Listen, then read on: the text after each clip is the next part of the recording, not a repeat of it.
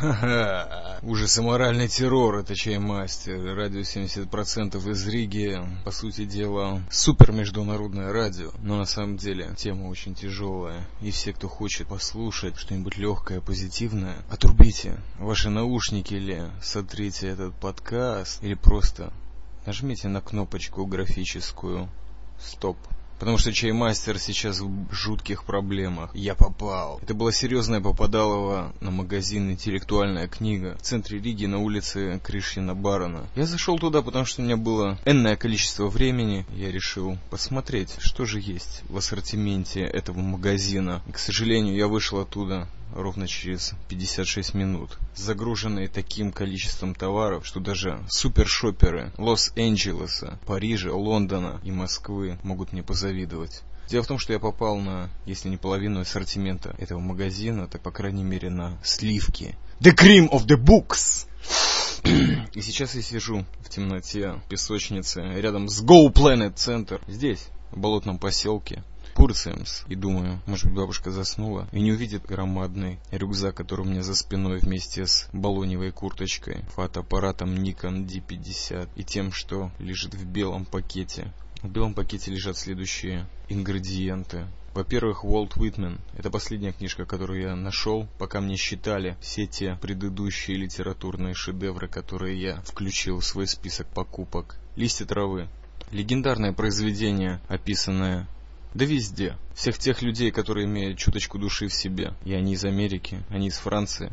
Мне говорят, Уолт Уитмен, листья травы. Потом я слегка попал на, ну, можно так сказать, маргинальный кусочек литературы. Интересно, что там происходит в России. Именно там, где существуют манифестации, где люди пытаются показать, что они еще не умерли, что они могут орать и, возможно, отталкиваясь от жестких мундиров мусоров, сказать «Fuck you!»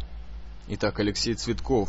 Супер присутствие. Надо посмотреть, как действует очередной арт-директор и как он пытается бороться с антиглобализмом. Это, конечно же, очень неинтересно, но все же на ночь где-нибудь в Сионе, в Мехмаше стоит почитать эту пусню. Дальше идут книги серии ЖЗЛ, Векслер, Энслин, Бадер, Лидеры РАФа, не особо любимые мною группировки из Германии, но среди них было несколько талантливых челов. Я взял эту книжку из серии ЖЗЛ. А также Хьюи Ньютон, основатель, проповедник Черных Пантер в Америке. Я взял его книгу. Возможно, там есть выписки из его реальных книг. Конечно же, я забыл упомянуть, что все книги на русском, несмотря на то, что куплены в столице Латвии Риги. Итак, Хьюи Ньютон «Жизнь запрещенных людей». Вот эта серия я нашел эти две книги и взял их с собой. Кнут Гамсон «Плоды земли». Когда-то я читал книжечку в Латвийской национальной библиотеке, находящейся дальше по трамвайной линии. Там я впервые попал на этого бешеного норвежца, лауреата Нобелевской премии. Я прочитал «Голод», «Пан», я прочитал «Виктория», я прочитал еще что-то, что сейчас не могу вспомнить. И там я остановился, потому что понял, что мой мозг разваливается на куски. Невозможно столько ощущений в один раз. Спустя почти десятилетия я покупаю книжечку в мягкой обложке «Кнут Гамсон. Плоды земли». Книга, если я правильно помню, принесшая ему Нобелевскую премию по литературе. Курт Ванигут, совершенно рваный человек, с которым я не знаком, я опасался его всю жизнь. Но я взял мягенькую обложечку «Колыбель для кошки». И это все на сегодняшний момент по Курту Ванигуту. Дальше шел человек, с которым я согласен в его мнении по поводу Ф.М. Достоевского и Ницше. Это были прекрасные перекрестные сборки и сравнения. Лев Шестов и вот его книжка «Мягкая обложка. Афины и Иерусалим». А также очень толстый бук «Апофеоз беспочвенности».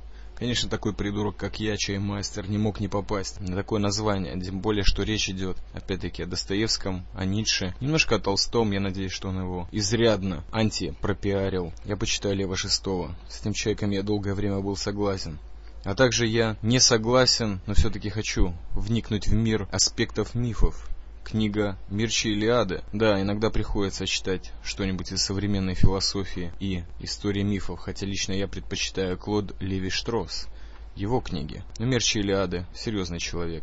И стоит прочитать и его. Тем более за какие-то 10 баксов. Также здесь я почти встаю на колени, который почти не сгибается от того, что они уже в жуткой трясучке. Наверное, это преддверие Паркинсона, но не для меня, ведь я в песочнице. Идзин, книга перемен в переводе на русский язык. На этом мне так хочется закончить, но передо мной еще две книги. Прежде всего, Хольгер Арбман и его «История викингов». Этот скандинавский историк просто закрыл эту тему своей коротенькой книжечкой, и он не последний. Он не литературный персонаж, не литературный критик и не литературный историк. Он человек, который копал викингов до самого их днища. Я почитаю немножко про этих оторванных бойцов, на земле которых фактически я вырос. Там есть отдельная глава.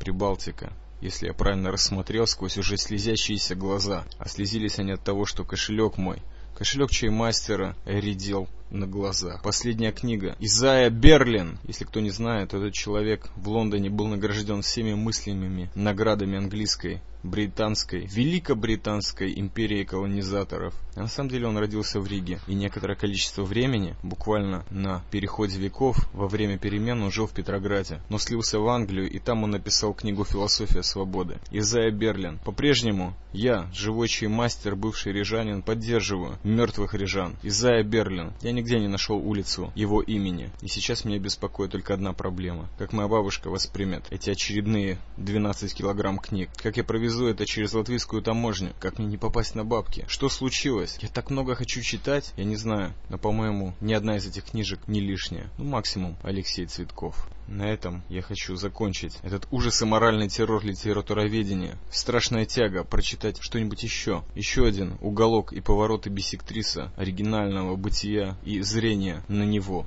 Возможно, через очень толстые роговые очки, а возможно, через оправу Армани. Может быть, мне все-таки улыбнется и дача. И после этих 20 килограмм книг, которые я уже закупил, я перестану читать и начну фотографировать. А время близко. На улице сейчас начинается дождь, и денег остается все меньше. Поэтому, наверное, стоит брать в руки фотоаппарат, а в карман новых штанцов засунуть какой-нибудь литр княжеской или литуаники, что-нибудь такого дешевого бухла для черноты, для пролетариата. Но все было бы не так плохо, если бы я не встретил замечательного человека после покупки этих килограммов литературы, макулатуры и не провел с ним замечательные четыре вечерних часа в Риге, где был записан, вернее не записан, один из тех блестящих подкастов, которые не записаны чаймастером, но они существуют там в космосе, в котором плавает творчество, вера, надежда, про любовь я не знаю ничего, и поэтому не буду говорить. Но это был проход из центра Риги туда, в болотный поселок, его первую границу. Пурцемс, кажется, номер один. И